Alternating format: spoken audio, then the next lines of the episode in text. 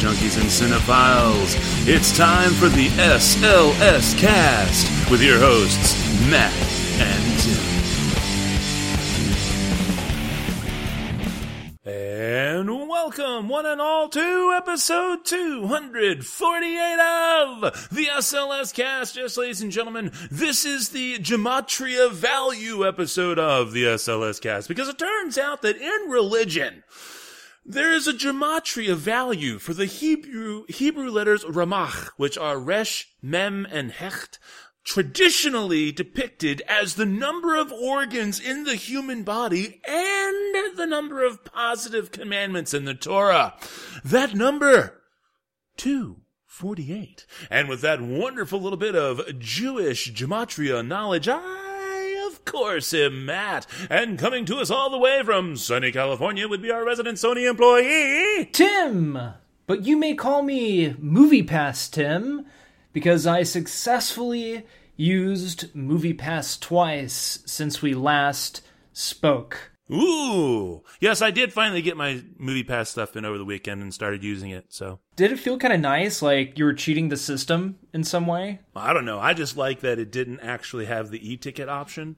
So I got to double dip. I got to use the movie pass card and then I got to get my Cinemark points. What? That's pretty cool. Yes, sir. But then again, I don't think Cinemark like they're not they're not butting heads with Movie Pass like AMC is. no. Um, I, I, I, I mean, it's whatever. AMC's so far behind the times. They're hemorrhaging cash because they bought everybody really fast to become the number one, uh, number one in size, uh, and now they're like, "What the fuck are we supposed to do with all this shit?" So, eh, whatever. They'll figure it out, or go away. And in either case, I'm fine with it. AMC's the equivalent of a really angry old landowner from the TV show Dallas. Angry Movie Company. There we go. That's AMC. Angry Movie Company. Oh, I see what you did. I just got that. AMC Angry Movie Company. Oh. Yeah, well, you you know, I was going for a thing, but then you swept in and butted in with an even better thing. I, I like I like that. I like that. well, it wasn't intentional, but uh I guess nonetheless, I'm glad it happened. so, how are you doing, sir? I am doing well. How I, I, I don't know how I feel about asking you this because I don't know exactly what I will receive as a response. But how are you doing?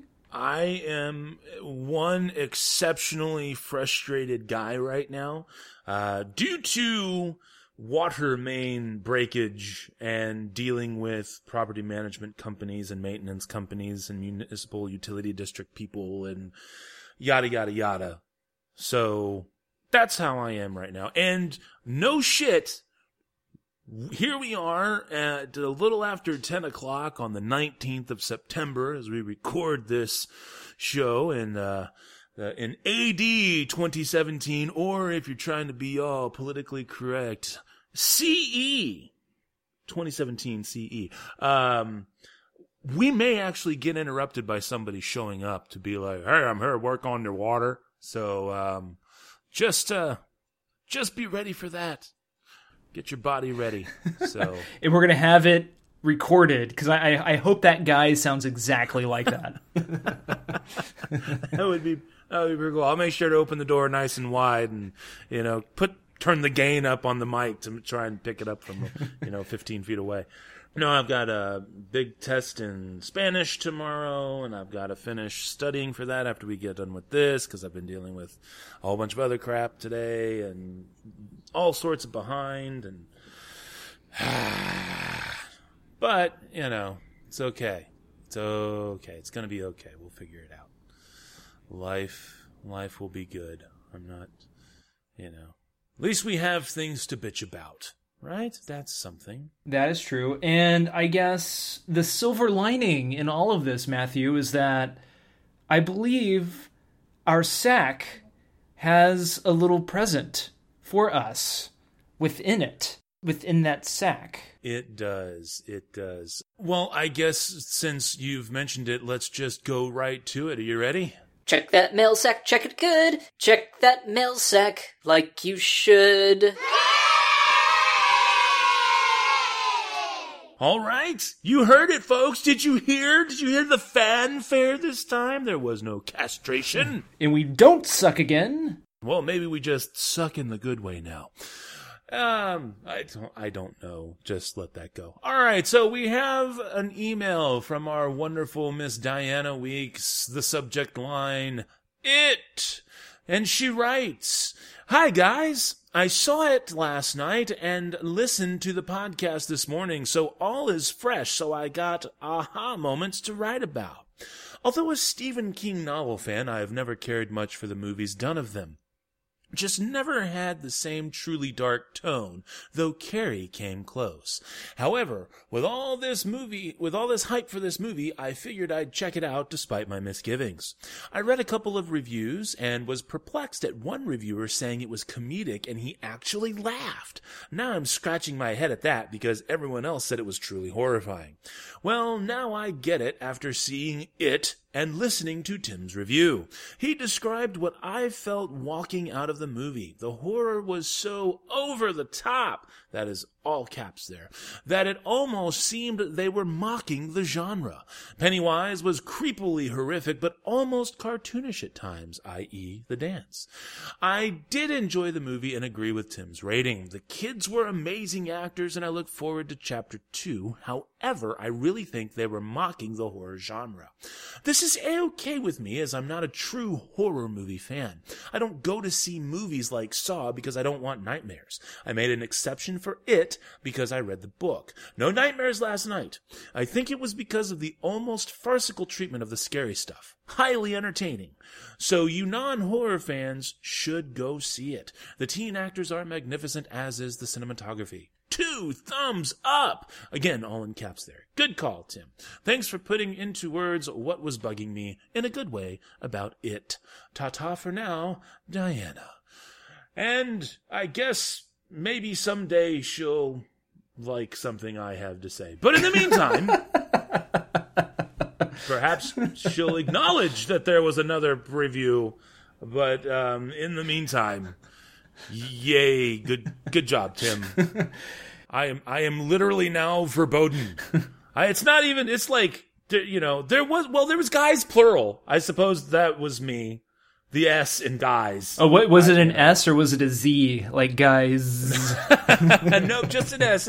Hi guys. Uh, you know, with, with, an S. Yeah. Uh, you know, comma proper greeting. Well, so, maybe anyways. maybe your review, just like the movie, was too streamlined for a mass audience. It, it is entirely possible. It truly is. But in all seriousness, Diana, thank you. Um, we always love hearing from you, and um, as as I have often said jokingly, although it's turning out to be rather prophetic, you are truly the reason we have an email box. So thank you. Please send them. We love hearing from you. We love hearing from anybody. Um, I'm actually kind of looking forward to getting a piece of hate mail one day, just so I could, someone who is so vitriolically driven to send us something. Uh, and if that's you, send that email to the show at slscast.com. And of course, if you'd like to follow us on Twitter, you can do that by following us at the SLScast. So, I guess we can just go ahead and we have got a pretty action packed show because we need to get to our movie reviews, but we kind of have a sectioned review for Mother because we're going to do a review and then we've kind of got this big spoiler section planned. So, are we ready to jump right into it, sir? Yes, hopefully it's going to take not only 10 minutes to get through all this. Let's do it. Well, we're going to find out. If it does, then hey, we've got news and crap we can talk about. We'll see. Here we go, folks. It's the movie we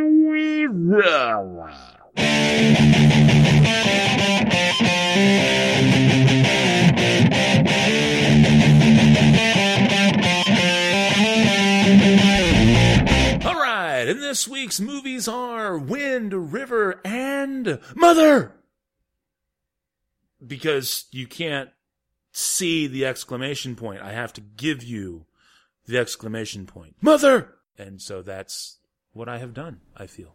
Which movie would you like to start off with, sir? Do you want to get the hard one out of the way or do you want to do the easy one? Let's do a Wind, Wind River. Wind River. Wind River. No, that's Moon River. Sorry, Moon River. How would Baba Wawa say Wind, Ri- Wind River? I'm having a hard time saying Wind it. River. Wind. Welcome. Well, I don't know. Is she married to the guy that goes marriage? Marriage is what brings us together today. um, no- all right. Wind River, 2017 American neo-Western murder mystery thriller film written and directed by Taylor Sheridan. My family's people were forced here, stuck here for a century. That snow and silence. It's the only thing that hasn't been taken from them. I need emergency assistance. The Wind River Indian Reservation.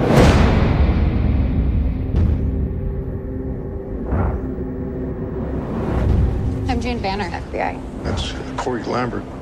He's the one who found the body. Didn't you people get the memo that it's it's spring? Welcome to Wyoming. How far do you think someone could run barefoot out here? But I knew that girl. She's a fighter. This is a homicide. You driving this vet around? That's what they asked me to do. It's not what I'm doing. What are you doing? I'm a hunter. What do you think I'm doing? You think there are multiple assailants? Should we just maybe wait for some backup? This isn't the land of backup, Jane. This is a land of you're on your own. Oh my god. Wolves don't kill unlucky deer. You kill the weak ones. Not once, not never. Hey! FBI! Out here, you survive or you surrender. Film stars Jeremy Renner and Elizabeth Olsen as a U.S. Fish and Wildlife Service tracker and an FBI agent, respectively, who try to solve a murder on the Wind River Indian Reservation in Wyoming. Um, and really, that is that is all you need to know plot wise going in. The dynamic that is given here is really, really spelled out very, very well. It's minimal dialogue. Uh, in terms of setting up everything that's going on for Jeremy Renner, because Jeremy Renner is um, more or less kind of the key to the whole movie, in my opinion. Um, but they play all, they play very well off each other. I'm telling you, it was so nice uh, to to see Hawkeye and Scarlet Witch doing something else.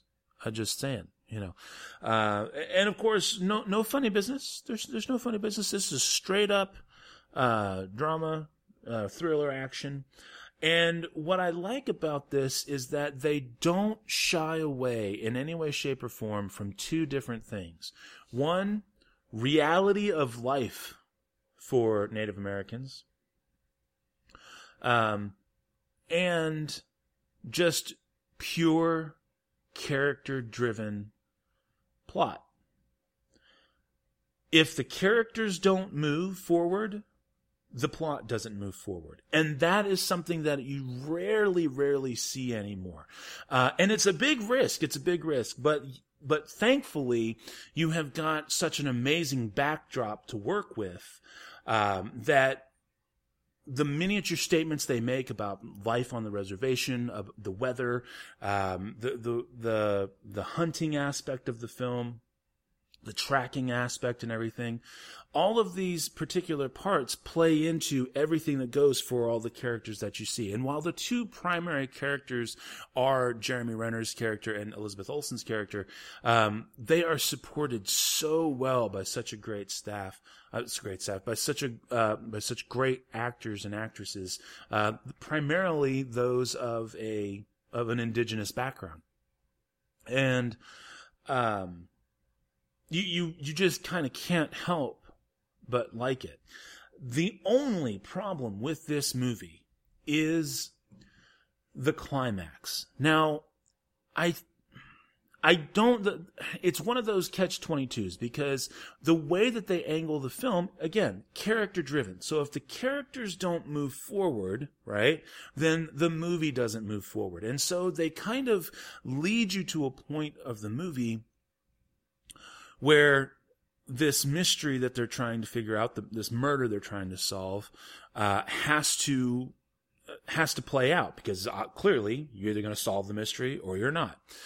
Um, and so the way it plays out really and truly feels like an episode of like Murder She Wrote from the 80s. Like, think way back, real easy stuff. And again, I realized that it's to facilitate the character action. Um, and so it's not necessarily that it's a plot device, but I'm, I just don't, I, at, at, while I can't see how they could have done it better, I think they should have felt, they should have looked for a better way or had the characters come to the conclusions they come to in a different manner. Um, because as the, as the movie draws to a close, it settles on something completely different. So the way they so so the climax in and of itself could have been done differently to just maintain that character hold. And I and again, I don't know necessarily the best way to do that. I mean, this is this is truly some Oscar caliber stuff coming out of this movie, um, and it just feels like uh, it's sad to see something wasted on the climax the way that it was. At the end of the day, though, I do give this a very, very solid four. I'm Jane Banner. By yourself? Yeah, it's just me. No, Ben Shoyo. I'm the uh, tribal police chief. That's Corey Lambert with Fish and Wildlife. He's the one who found the body. And this is his uh, father-in-law, Dan. You don't do nothing. We got the same job, eh? Well, um, I'm sorry to meet under these circumstances. So, do you want to show me the body? I don't mean to be rude. I'm just freezing my ass off here. So, the quicker, the the better. Yeah? Well, that's going to get a lot worse if you go out there dressed like that. Your body's five miles on snowmobile. I'm afraid you'd be dead by the time we got there. I, I got the call when I was at a weapons horse in Riverton. So this is this is what I've got. Well, you should have a winter gear bag in that truck. Well, um, no, that's not a government vehicle. It's a rental. I flew in from Vegas, so I'm just the closest agent to the scene. You don't you don't think I can I can make it? You- Oh, you're from Vegas? No, I'm not. I'm not from Vegas. I'm stationed there. I'm from Fort Lauderdale. I'm sorry. Um, if we're gonna keep having this conversation, Let's get can you fixed hang up inside. It's gonna be great. Thanks. Sorry. Excuse me. Thanks. See what they send us. That is what I have. What do you got there, Tim? This is a very good movie. It was only made for 11 million bucks and as of now, again, September 19th, 2017, it's grossed about 30 million bucks. And uh, when I went to go see this movie, it was sold out. Uh, every other time I went to the theater, like every single showing was sold out. So this movie has a pretty good following, and it developed, I think, a very hearty word of mouth. I think on top of excellent performers in this movie, like Jeremy Renner and Elizabeth Olsen, I, I think the writer director Taylor Sheridan also brought some people in. Of course, Taylor Sheridan was the writer of one of my favorite movies of last year, probably my absolute favorite movie of last year, Hell or High Water. And I'm gonna fucking kill these people one day. I'm gonna go all fucking Pennywise on these people and suck them into a motherfucking storm drain, eat their arms, and then shit down their fucking esophaguses. Them, the stupid fucking loud ass fucking cunts. I've never heard anybody clean their goddamn fucking dishes so fucking fucking loud. It's so goddamn fucking annoying. It happens all the goddamn time. Fuck those fucking cunts. Anyways, Don't hold back. Tell us how you really feel. it, it's, it's just frustrating because you can tell they're doing it on believe it. purpose. Stupid. One of my favorite movies last year, Hell or High Water. Hell or High Water was not directed by Taylor Sheridan, it was directed by somebody else. But one of the main things I got out of that movie was how wonderful the screenplay was. Not only were the characters incredibly rich, but the storytelling was incredibly vivid. From beginning to end, I was on board with these characters and this story. I really enjoyed Wind River. I don't want to take anything away from it, but I think Taylor Sheridan, I think he's a very competent and a very good director, but I think he is a better writer. And when you find, when you're a really good writer and you find somebody else to take the driver's seat of the of the car that you built, I guess. I quickly went from movie terminology to car talk. I think that has the possibility of benefiting the overall film so much more. Because when you have a director taking on somebody else's great script, a great director taking on somebody else's great script, they're able to mold it and chisel down the sharp edges a little bit to make the film even better, maybe translate better. There you go, translate better on screen. I do like what this movie was building up to when it comes to the climactic third act, and I thought it was very satisfying. Very much like Hell or High Water. But unlike Hell or High Water, I wasn't as satisfied from beginning to end. I wasn't as attached to these characters from beginning to end. Really, if I had to say there was one character I was on board with was Jeremy Renner's because he plays, I mean, there's no curtain in front of this guy. He is what he is, and you like him. You know he means well. And as the movie goes on, the layers kind of start to peel. But it's not a big reveal or anything, like what drives him, what makes him tick. It's more human. And that's what made Hell or High Water work. And that's what, for me, made it a very satisfying human drama. And the climax of Wind River isn't this big, blown up set piece or anything like that. It's like a very human chain of unfortunate events that plays out.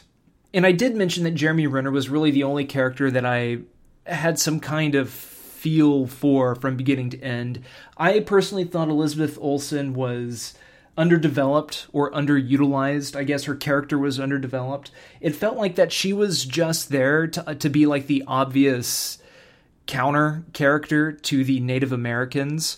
Like she shows up from Vegas because she was out with girls at a bachelorette party or something. She called in to go to this Indian reservation and she has to change from her party girl whatever clothes, her vacation clothes to you know, she's wearing high heels and all this stuff to wearing like the big jackets and whatnot to deal with the extreme cold weather.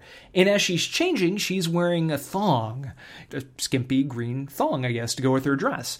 And of course, the person who sees her and Um, com- I'm sorry, movie movie point, movie point. I believe that's a French cut, not a thong. a French cut. Yes. Oh. because you can you can see the rise at the top of the crack over coming over the you know along the waistline, where in a thong, uh, it's a lot thinner along the waistline versus a g string where it's literally just a string.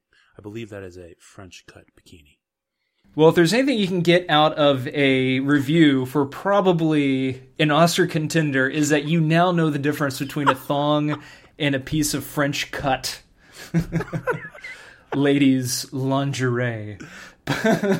but as she's changing and you the audience see her you know she's wearing it uh, the native american one of the native american uh, women notices it and comments on it so right off the bat you know that she's going to have a little bit of pushback from that community but it never really fleshes out you know they don't really do anything else with that.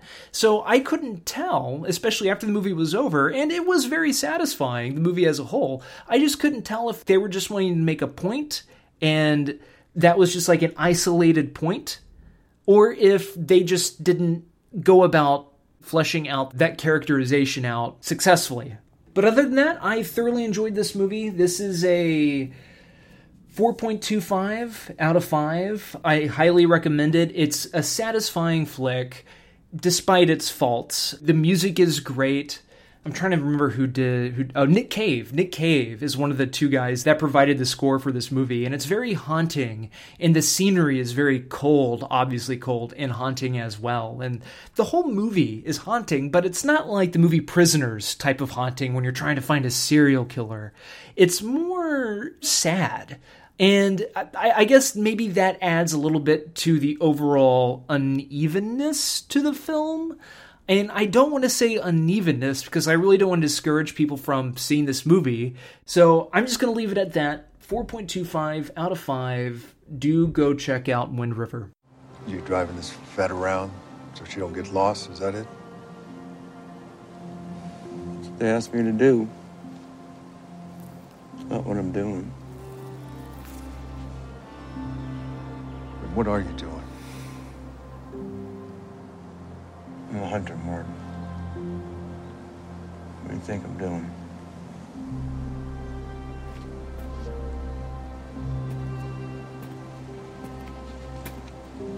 If you find out who did this, I don't care who it is. You understand me? Where you stand. Get my porch and go do it. Right on, right on. And we aren't joking. We feel strongly that this will probably be some form or fashion of Oscar contender. So, um, really, if you get a chance, see it. Um, all right. Well, then that leaves us with Mother 2017 dark fantasy psychological horror question mark film. Uh, this is, of course, written and directed by Darren Aronofsky. The movie stars uh, Jennifer Lawrence, Javier Bardem, Ed Harris, and Michelle Pfeiffer, uh, along with other people like the Gleeson brothers, Domhnall and Brian Are, are, are you adding exclamation marks to various words now? No, just just mother. That's all. Just just that one.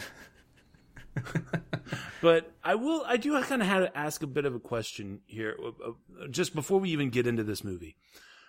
How how is it that this poor bastard, Domhnall Gleeson, gets into like every major m- movie possible, award season contender, um, controversial in one way, shape, or form, and nobody knows who the fuck this guy is. I mean, last year he was in uh was he last year the year before he was in like three oscar contending movies i guess it was two years uh, two years ago Yeah, it was the year of Star Wars. Yeah, he did Star Wars and Ex Machina and the Reverend, Reverend, Revenant, Revenant. revenant and and uh and uh what and, and the irish the, the girl from uh ireland who comes over Uh, um oh what is the it girl from Ireland? at any rate Oh, The- the- oh, uh, Brooklyn. Brooklyn, yeah.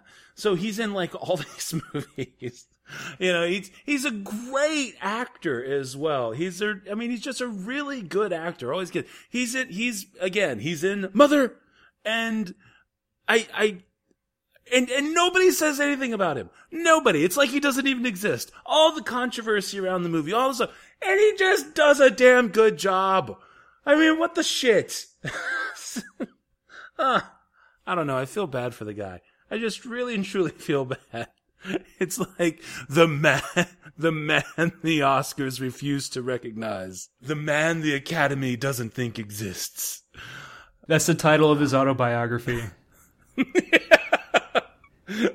Watch. I bet you this guy gets nominated for something and he still doesn't get an invite. Like he won't even get invited to the show.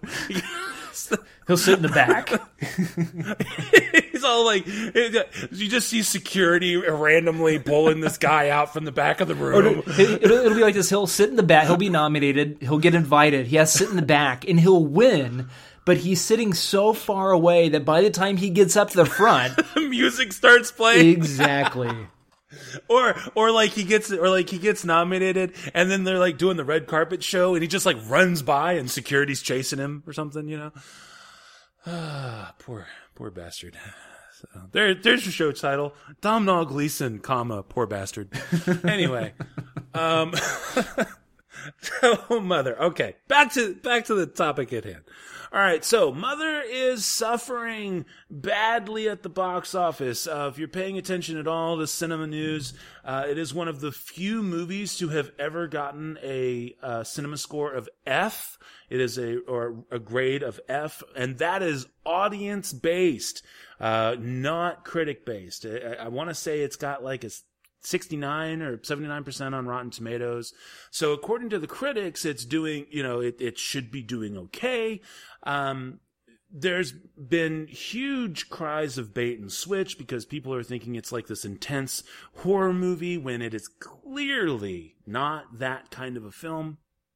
Um, at the same time, even Paramount has stepped out and said, look, you know, we're really proud of this movie. It's brave to come out with these things. And to a certain extent, they're right because how often do we bemoan originality?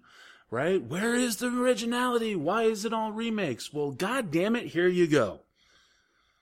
Um, that being said, this, I would disagree with any aspect of horror. Um, I think its psychological thriller is fair. Um, I would even say dark fantasy is fair. This is clearly, though, an allegory. Um, if you want to go straight religion, you can certainly do that. If you want to go more of environmental, you could certainly go that route as well. I think that the film, in and of itself, uh, was extremely well acted, and I think that the movie was also um, very, very clearly had um, a precise agenda from Aronofsky. Now, the downside is for this movie is I just felt that it was too out of place and too heavy handed. Uh, and, and consequently, the film suffered greatly for me. I, I knew very, very little about it, and you guys know me. I try to avoid trailers at all costs. Uh, so I had the added benefit of not having a bait and switch experience, so I was not at all like the uh, like like the a lot of the audience members. Um, two people left in my screening, got up and walked How out. how crowded was it? Out of curiosity. Uh, about I don't know, twenty people. Okay. I, I, yeah, I mean it wasn't very crowded, but still, so ten percent.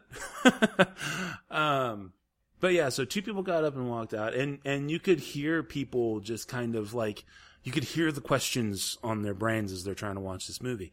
Um, again, I I really I, my problem is is I am not a super huge Aronofsky fan. I have a lot of respect for what he's done, and for me, his movies are big time hit or miss. This, for me, falls in line with The Fountain. I absolutely adored Black Swan. Okay, I thought Black Swan was great. Um, there was another movie that I was actually looking at today and uh, where was it? Um, Jackie. We like Jackie. We were talking about Jackie, but um, we we also like The Fighter, which he was an executive producer of, um, not a director. Um, I was not a big fan of Noah. Okay, so his movies are hit and miss for me. He did So the wrestler want you to- also. Oh, that's right. And the wrestler was fantastic. Um, so and Requiem for a Dream. Um, you know, a lot of people will talk about that for shock value and everything like that. And that one for me kind of falls in in between the scale. Uh, so I've I've seen a, a good deal of his films. So when I give you this score, because it's not a good score, please don't think it's because of bait and switch, and please don't think it's because I'm just hating on Aronofsky. Um, because I think more often than not, I like his stuff, uh, and I definitely have respect for um, the way he makes his movies. I just really feel that the way that the movie in and of itself plays out is just simply too heavy handed and smacks of someone who is trying to show you how smart he is um, and make sure that you understand that, regardless of whether or not you like it or even agree. And that is what draws me away from this film so hard. I, I, I appreciate what he was trying to do. I really and truly do. And I thought that for what it was, the acting is really, really good. Although I feel like most people, Kristen Wiig was just completely miscast. Um, but what have you. So Distractingly miscast. yeah, and so at the end of the day, I come down on this film as a 1.75. It gets all of its points. I really, really, I can't truly get into hate territory, but I just do not like this movie. And it gets all of its points based on what Aronofsky was going for, the strength of his agenda, even though I did not like it and I disagree with it. Um, and not for any political or philosophical reasons. I just, it just did not resonate properly. Um, and the strength of the performances of the actors and actresses in it. I thought Michelle Pfeiffer was fantastic. I thought, uh, for what she was working with, um, Jennifer Lawrence did well. And I don't know about you, but I, I mean, I would be surprised if Javier Bardem doesn't get some form or fashion of an Oscar nod uh, out of this performance. And I don't care what anybody says, uh, audience wise. Um, so I can't deny that there's talent there, but it just absolutely was not for me. 1.75. What do you got there, Tim? I guess one question I have for you, since we're still in the non spoiler section, is do you think that it was a waste of money? Like, I know you did the movie. I don't know if you did the movie pass thing or not for this movie, but if you were going to spend eight bucks, would you did you, would you think that you would have that you got cheated out of that eight bucks, Um, or it was a waste? I should say. I, I, I, don't think it's fair to say that I would have been cheated. Um, uh, because then that puts me in like the bait and switch camp, which that's that's not fair to this movie, especially because of the marketing. I mean, you know, um, but I personally would have felt, yeah, at a nighttime movie price, yes, I would have been like, what the fuck did I just throw my money away on? Um, you know, matinee or you know the Tuesday special or whatever that they have at like Cinemark or whatever. Um, I still would have been disappointed, but I don't think I would have necessarily felt like, you know, wasted or necessarily. So Yeah.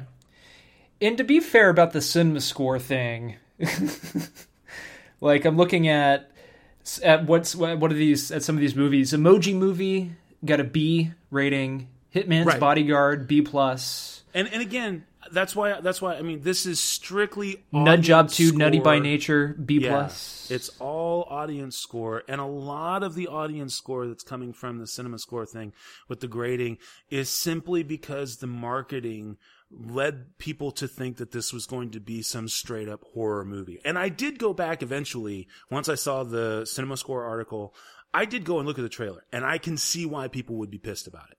But at the same time, when you look at this kind of a movie, even with the allegorical nature of the film and how creepy it's meant to be, I mean, okay, I I don't know how else you could have really marketed the thing in order for it to make any kind of sense for someone to want to go see it, other than diehard Aronofsky fans. I, uh, well, I think what gets me is that even Black Swan, you could even say Black Swan was marketed as a horror movie.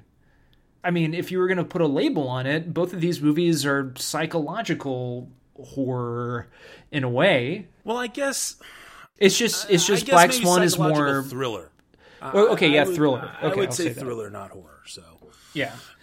At any rate, It's just really the only difference is that more audiences got behind Black Swan because it, it was a little more familiar when it came to, or I guess streamlined, I guess, for audiences. probably. That's the difference here is that people want to watch things that they're familiar with. If it's a little bit weird and a little bit out of their comfort zone, comfort zone, that's okay. But if you stray a little further, people just shut down because it's like they don't want to think about it. You know, like they don't they don't want to apply themselves to what they are viewing that's what bugs me. Like, if you go and see the movie and you don't like it, that's fine. Like, I'm never gonna get mad at it, it or, or I would never get mad at anybody for just not enjoying a movie. But like, if if you're not, if somebody isn't smart about why they don't like it, and they can't acknowledge that there was some kind of thought and craftsmanship that was put into making that movie then I just think those people are dumb. If you're willing just to call something shit without acknowledging, obviously, if a movie is just plain shit, you know that that's a different story. But at least with this one, there's more to it. I mean, I'm not. I don't want it to sound like I'm pissing on you at all, Matt. I get your review, but one thing we didn't do was do a plot. So, for those of you who have not seen it, which is probably most of you, I have this quick little synopsis Quickly, I have a spoiler free one here from a Variety article. The Variety article is simply titled Film Review Jennifer Lawrence in Mother, written by Owen Gleiberman, and uh, it's from September 5th, 2017. And the quick synopsis is as follows. It's a little paragraph here, and it says this quote, In the remote green countryside, Lawrence plays the young second wife of a middle aged celebrity author of feel good poetry played by Javier Bardem. The characters are identified in the credits only as mother and him. She's renovating the couple's exquisitely tasteful and spacious rustic Victorian mansion. The place sits in the middle of nowhere, surrounded by nothing but grass and trees and wind, like a wooden octagonal country castle. No road, no driveway, no cell phone service. It's a house with great bones, as they say, but the place was burned in a fire which destroyed everything Bardem had, including his first wife. In the ashes, he found a burnished crystal which gave him the faith to go on. It's mounted in his study, and Lawrence wants to feel the faith too.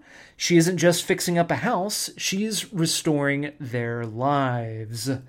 There you go, nice and spoiler free. So, this is what I think about Mother. Darren Aronofsky clearly had a lot on his mind when he was writing the script for this movie. And for the most part, I thought he did a pretty interesting and competent job conveying his thoughts on screen.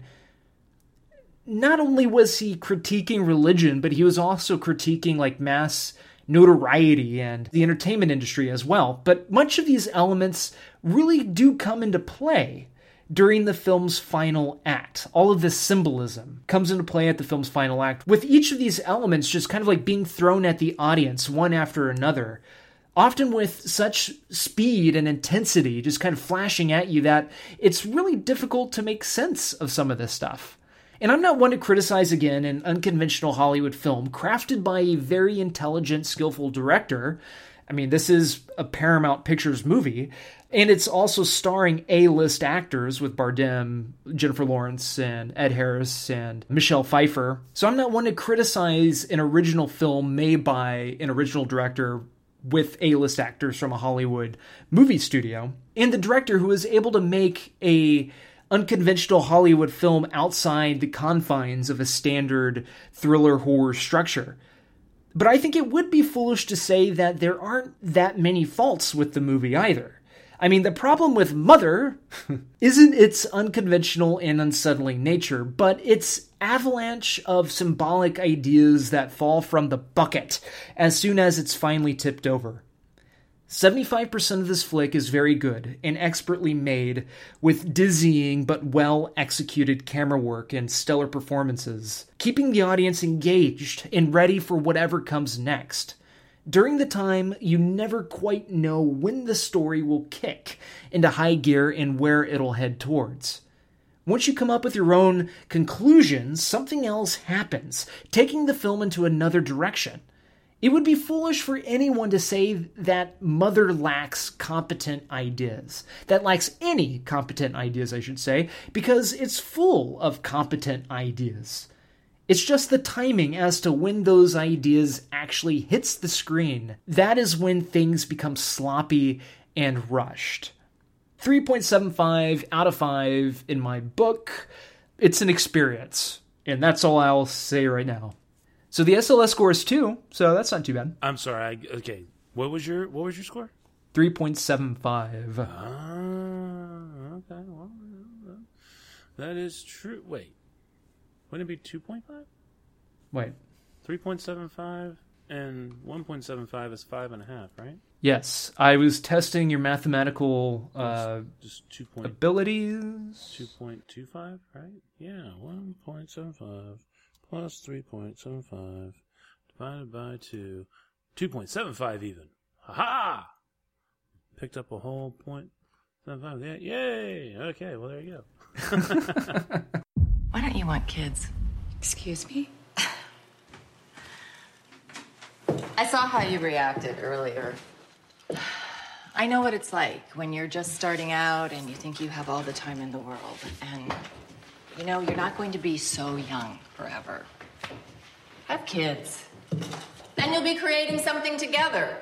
This is all just setting. All right. Well, then allow me, if I may. I I stumbled across this earlier today and had to save it. I found it on Reddit. This is from a user who posted in the movie subreddit. Uh, the user's name is, and I quote, Mountain Dew's real good. But a, a quick question now. Yeah. Does it does it go into the like the specific weirdness that happened that kind of pops up throughout the movie? Oh yeah. Yeah, Oh, it does? is- Okay. This is fantastic. This is by far and away the best spoiler intensive. Now, this does take the the religious allegory view. So, if you were more finding something of a an allegorical nature and more say like environmental or in pop culture or something like that, then, you know, make your adjustments as necessary, but I did find this to be highly entertaining. All right. and it goes like this quote, All right, so think about it like this Javier Bardem is God, Jennifer Lawrence is Mother Earth. The movie starts. She wakes up. She's like, yo, where's this motherfucker at? She goes outside, and there ain't shit as far as you can see. No people, no houses, nothing, just grass and shit. This is the Earth, pre human civilization. He pops up behind her, and she's like, what are you up to? And he's like, nothing, just working on some shit. It's nothing. But you know, he's up to some shit. By the way, he's a poet in the movie. She's like, okay, I'm just gonna keep working on the house, which represents physical Earth and is an extension of Mother Earth herself. All of a sudden, boom, some dude arrives. This is Adam. Mother Earth is like, yo, what the fuck is this, God? This is our shit. We built this. You can't just bring someone else in on our shit. God is like, nah, it's cool. Trust me. She's like, okay, I guess. And all of a sudden, God and Adam are super close. God is like, yo, Adam, I made you. And Adam is like, bro, lol, that's dope. Yo, what's that crystal thing? God is like, you can't touch it. It's mine. I made that from the last time I destroyed everything. This is the forbidden fruit. Then, a little while later, Mother Earth walks in on Adam puking in the toilet after a night of drinks with God, and she sees he's got a nasty ass wound right on his ribs. This is Adam's rib that God used to create Eve. Sure enough, next day, boom! Eve is here. Mother Earth is like, yo, what the fuck? There's another one? And God is like, yeah, it's cool, just chill. And Eve is a conniving bitch, too. She's like, oh man, this is a nice place. Show me around. Psych! I'm gonna go up here to this office, and Mother Earth is like, you can never go in there. This is the Garden of Eden.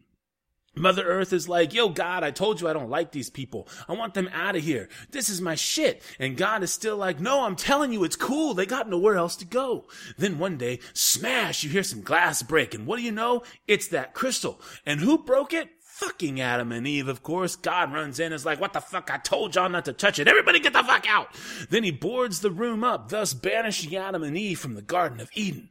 Right when they're about to leave, all of a sudden their two sons come busting in the house. That's Cain and Abel. Mother Earth is like, what the fuck? They have kids too. And God is like, it's cool. I'll take care of this. Cain is like, yo, dad, what the fuck? You're leaving everything in your will to Abel. What about me? And Abel is like, you suck, bro. I'm dad's favorite. Cain is like, shut the fuck up, Abel. I'm going to kill you. And Abel's like, nah. God comes in and he's like, Cain, you need to chill, bro. Cain is like, okay, psych. I'm to kill this motherfucker and proceeds to bash his head in with a doorknob. Cain takes off into the wilderness to become a restless wanderer. God and Adam and Eve take Abel to the hospital. Then God and Adam and Eve come back and tell Mother Earth that Abel's dead. Then all these other people show up out of nowhere to mourn his death. They start tearing shit up. They're breaking shit left and right, and there's this one sink in the kitchen they keep sitting on. Mother Earth is like, y'all better get off that shit, I swear to God. And they're like, nah. And the sink breaks. Water starts spraying everywhere, and Mother Earth is like, yo, everyone get the fuck out of my house. This is the Great Flood. Everybody is gone. Then God and Mother Earth start arguing. She's like, why do you keep allowing people in our house? And he's like, this is my house too, and these are my fans, and they love my poetry. She's like, oh yeah, you want to create some shit? How about you fuck me for once? Damn. And we'll create some beautiful shit. He's like, I got you. They start making out on the stairs, and then we cut to the next scene, and they're in bed, and she's like, I'm pregnant. He's like, lo, what? We just fucked last night. And she's like, yeah, but I know. He's like, dope, we're gonna have a baby. This is the Immaculate Conception of Jesus. He's all happy, and she's like, cool, well, I'm gonna start cleaning up the apocalypse in the kitchen. That's called foreshadowing, kids. So now we fast forward, and Mother Earth is pregnant, and she's nesting for the baby and shit. While she's doing that, God is like, man, I'm feeling inspired, and he starts writing again. She's like, whatever, I'm not gonna bother you then. Then he's like, I'm done, and she reads it, and she's like, it's beautiful. Then his publisher shows up, and it's Kristen Wiig, what the fuck? And Mother Earth is like, what the fuck is she doing here? And God is like, she read it, and she loved it. And Mother Earth is like, how the fuck did she read it already? We don't even have internet. But God is like, nah, chill. Time to buckle up, because this is where this shit starts getting crazy. Now, all these people are showing up at the house and they're like, God, we love your work. We idolize you. We just want you to touch us. This is the start of Christianity, or really most religions. Mother Earth is like, what the fuck? No, God, don't let them in here. But God is like, nah, they're my fans. I gotta share my shit with them. But these fans are nuts and they start eating all of Mother Earth's good food and ripping up the house and taking anything that they may, may have been touched by God. But God is still like, ah, I love these people and they love me and it feels awesome. Mother Earth is like, what the fuck, God? I'm pregnant with your kid. That's not enough for you? But now these people are getting downright fucking nuts. They're fighting over shit and killing each other. Kristen Wiig is shooting motherfuckers execution style in the back of the head. She's like, is it hot in here or is it just me? LOL global warming. Riot police show up. People start blowing shit up. All of a sudden, people are locked in cages and shit is just going absolutely bananas. While all this is going on, Mother Earth is going into labor. She's crawling through the house trying to find God, but she keeps running into crazier and crazier shit. Finally, God comes and he's like, oh shit, let's get you somewhere safe. And he drags her through the crowd and breaks open the doors to the Garden of Eden, takes her in there and barricades them inside. Shit is still going nuts outside while she's giving birth. She's screaming loud as fuck, and then boom, baby pops out. God is like, it's a boy, because it's Jesus. And all of a sudden, everything outside gets silent. Mother Earth is like, why the fuck is it so quiet out there? God is like, they're just waiting to see the baby. They brought us gifts and it's a bunch of fruit and blankets and shit. Then God is like, let me hold him. Mother Earth is like, no, I know what you're up to. God is like, that's my kid. Let me hold him. And Mother Earth is like, fuck no, go away. Then they just go into an epic stare down. They're staring at each other for like three days while she holds Jesus. Apparently he didn't need to shit or pee or anything. Then finally Mother Earth loses the staring contest and dozes off for like literally a second and wakes up and Jesus is gone. She runs outside and God is holding up Jesus and the crowd is going nuts. She goes to grab Jesus, but it's too late. God has already passed him into the crowd. Jesus is being passed around and is unleashing three days worth of pee on the crowd. I'm not kidding. He is literally peeing into the crowd and they love it. Mother Earth is running through the crowd trying to catch her baby, but baby Jesus is just crowd surfing and pissing everywhere when all of a sudden his neck fucking snaps. That shit was fucking crazy crazy. Mother Earth is like, what the fuck? You killed my son. And they're like, we're sorry, but he died for us. And they start fucking eating baby Jesus. God is like, no, baby, it was an accident. We have to forgive them. Mother Earth is like, fuck all you motherfuckers. And she runs to the basement. She's had it up to here with this shit. She grabs a lighter and an axe and goes up to this big ass tank of oil and hits it with the axe and spills oil everywhere. God comes running down and he's like, no, don't do it. These are my people. I love you. And Mother Earth is like, you don't love me. You only love that I love you. And she sets the fucking house on fire, the motherfucking apocalypse. The whole house pretty much bursts into flames. Everyone inside dies. The house explodes. And you see Mother Earth's face literally burning as she sheds a tear. Cut to the next scene, and there's smug ass God standing out there in perfect condition, you know, because he's God and nothing hurts him. He picks Mother Earth up out of the ashes and she's barely breathing. She's like, I'm dead. And he's like, wait, I need one more thing. And she's like, motherfucker, I gave you everything and now I'm dying. He's like, I need your heart. And she's like, Okay, I guess I don't need it anymore. So he digs into her chest, pulls her heart out, she dies, then he squeezes her heart and it becomes the crystal thing that was the forbidden fruit. Next scene, Mother Earth wakes up and she's like, yo, where's this motherfucker at? But it's not Jennifer Lawrence. End of movie. End quote. Uh, I'm not going to lie. I think that synopsis made me like this movie even more. yeah, I need to rewatch this again because, like, I picked up on a lot of that stuff, but I. I don't know. Like, I kind of wonder, and I, I don't know if, if this we could, if in the future we can have another segment where we go back and revisit divisive movies such as this one. And like, do you think it would be a possibility that you might like this movie a little bit more now that you know kind of what to expect? I don't know. About the only way I could see myself really and truly watching this again um, is on a lot of LSD. No, on it is to this would be an awful movie to someone, watch. No, no, is is if is if someone with a really open mind who had never seen it before was willing to sit down and watch it.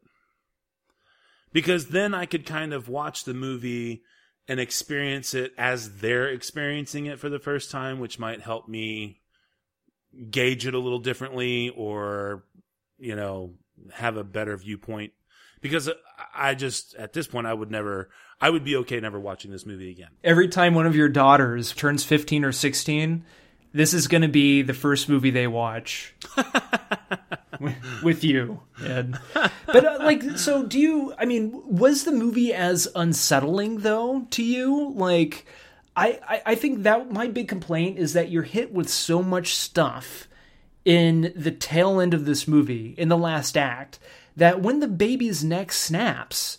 I'm just kind of like, you know, that sucks. And that's, I mean, that's awful, but like, I didn't leave the theater like saddened and it didn't like ruin my evening like it did so many other people.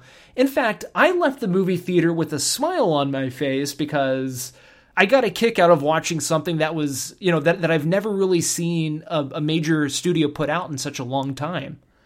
Well, I guess I don't know. I suppose it wasn't as ridiculously jarring as the Human Centipede 2 where Oh, the, the- baby gets trapped under the uh, Pedal. pedal, you know. Yeah. That was awful. That's what I'm saying, you know, but it, strictly speaking, it's pretty close second. but um I don't know. Again, this is why I said I just think it was it was just too in your face. It was too over the top. It was too um it was just too much. It was too strong. And I don't. Um, it has nothing to do with the religious overtones or um, however you want to see the allegorical nature of the movie. Uh, though I do believe that this is closer to what Aronofsky was going for. Um, who grew up secular Jew, by the way. Darren Aronofsky grew up in a secular Jewish household, really only focused on you know major holidays and stuff like that. So it's not even like it's necessarily an attack on Christianity or anything like that. But Do you, do you think it's a little pretentious? Like I he's do showing I- off, I, guess. and that's what I mean. Yeah, that that's why I said it was like he has to make sure that you understand whether or not you like it or even agree. He's the smartest person in the room, and and for me that just it's there's there's nothing to it makes it really hard to appreciate that um, because I I do think that he is smart. I do think he was trying to do something here, and I and you know a for effort, but uh, you know it's not the effort that we're looking at; it's the finished product. So uh, you know, but I mean, I'm I'm definitely willing to have fun with it. Hence the spoiler review. Yeah, I think for me, like after the avalanche of events, once that comes to a halt and the credits started to roll, I just couldn't help but wonder if any of this stuff like actually does tie out or work together, you know, as an overall movie. Like, how does the bleeding heart tie in? And the yellow liquid that she drinks is the yellow liquid that she's drinking supposed to represent drugs? And then was she like hallucinating all this? Therefore, the whole religious allegory kind of goes down the drain. I, you know what I mean? Like she sees the the bleeding vagina in the in, in the floorboard, and then what is the furnace supposed to mean? I get what like all those isolated things are supposed to mean, but when you start thinking about well, how does all this stuff tie tie together? Especially with the blatant slaps in the face during the last act, that you just kind of wonder like, is it supposed to only be secluded to one thing? were there multiple things he was going for with symbolism or with allegories or you know or, or whatever and to me that's where i don't know if it was just if it was pretentiousness or if it was just a misfire on aronofsky's part and I think it could have definitely been worse. I thought that the movie was going to go full Rosemary's Baby, where you found out Javier Bardem was Satan and Ed Harris and Michelle Pfeiffer were members of some kind of satanic cult and they were trying to cultivate her, Jennifer Lawrence, into giving birth to the Antichrist or something like that. They didn't go down that path. Once I started thinking about that and tried to like piece moments or tie tie in moments to that ultimate scenario, the movie did take other turns to where I was genuinely surprised and down with wherever, you know, down with whatever avenue the movie was going to take. until the movie took a, the the ultimate avenue, which was the last act of this of this movie. But there's one thing that I do want to mention really quick from uh, again the uh, variety.com article here uh, that I thought was very interesting. Um, and this is another little quote from this article film review jennifer lawrence and mother by owen gleiberman. And, quickly it says this mother is a nightmare played as a hallucination played as a theater of the absurd video game that seems to descend level by level to more and more extreme depths of depraved intensity. You could say that Aronofsky is drawing on The Shining, the isolated setting, and Bardem's stony uh, resentment, and also on Rosemary's Baby, the greatest of all paranoid horror films? If so, however, he heads right for the film's in your face party with the devil final scene, which director Roman Polanski took an entire two hour movie to work up to. The movie was a bad dream vision of pregnancy in which Rosemary paid the price for her trust and naivety, but what exactly is the sin Lawrence is paying for. And what I pulled from that little piece, I think Aronofsky easily could have taken a handful of those like revelations of those aspects and symbolic whatever an allegory, you know, whatever that he was reaching for. Just only a couple of them and make those things his final act. And I think that would have been more satisfying and more of like, I don't know, more of a shock or what, but I think more, not only just audiences, like general audiences, but I think even people like me would have, would have genuinely gotten more from this movie. Because I don't want to have to go back and rewatch a movie because there was just too much stuff. That's not as fun. I want to go back and rewatch the movie because there are little things that I missed that'll add to why I already enjoyed the movie. I don't know. It, it, felt like he was trying to be Polanski, but he just didn't handle it in a Polanski fashion. Where to me, I think this movie would have benefited greatly. But then again, it could have been much more like Rosemary's Baby, and we didn't want a direct copy of that. Matt gave this movie 1.75, and me, Tim, gave Mother 3.75 out of 5, bringing the SLS cast total to a whopping 2.75. This does, of course, bring us to the conclusion of the movies. Next week's movie is going to be My Cousin Rachel. We'll also be having another copycat throwdown where we're going to compare 2017's My Cousin Rachel with 1952's My Cousin Rachel.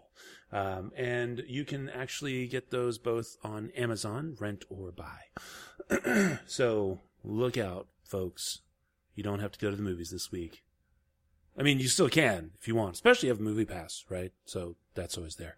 Um, and uh, without further ado, I guess it's time for the spiel, is it not, sir? What if if everybody had movie pass? We could all like play a sick joke on the box office, and like everybody planned on going to see Nut Job 2, Nutty by Nature, on the same day. So it got a surge of millions upon millions of dollars. oh, I'm sure they're probably going to do that kind of stuff. I'm sure Movie Pass is going to do that. They're going to go, hey, everybody, we'll give you a special deal. You'll get a, you know, like a bonus day, or you know, we'll give you uh, a, a credit, of, you know, for a dollar or two off your next month or something if you go and see, you know, Nutty by Nature on this day, and then they can go to the studio and go, see, look what we did. We just gave you an extra ten million dollars. So, um, it's not a, it's not a bad idea. But anyway, spiel on. Is there something wrong with the food? No, the food was excellent. Perhaps you're not happy with the service? No, no, no complaints. It's just that we have to go. I'm having rather a heavy period. And we have a train to catch. Oh. Oh, yes, yes, of course. We have a train to catch, and I don't want to start bleeding all over the seats.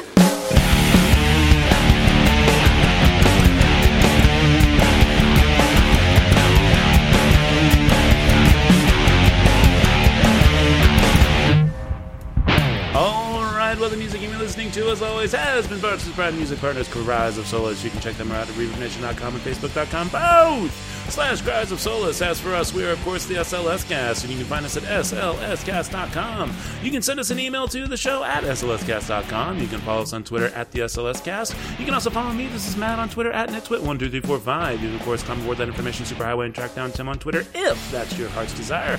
Don't forget, you can always subscribe to us on iTunes and or favorite us on Stitcher Radio, and as well as follow us on the old SoundCloud. So until next week, this is Matt saying that thanks to Michelle Pfeiffer, I get to say this.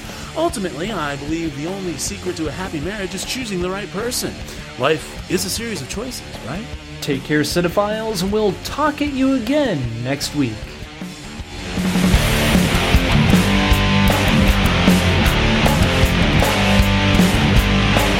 Madam, perhaps we should be going. Ah, very well, monsieur. Thank you so much. So nice to see you. And I hope very much we will see you again very soon. Au revoir, monsieur.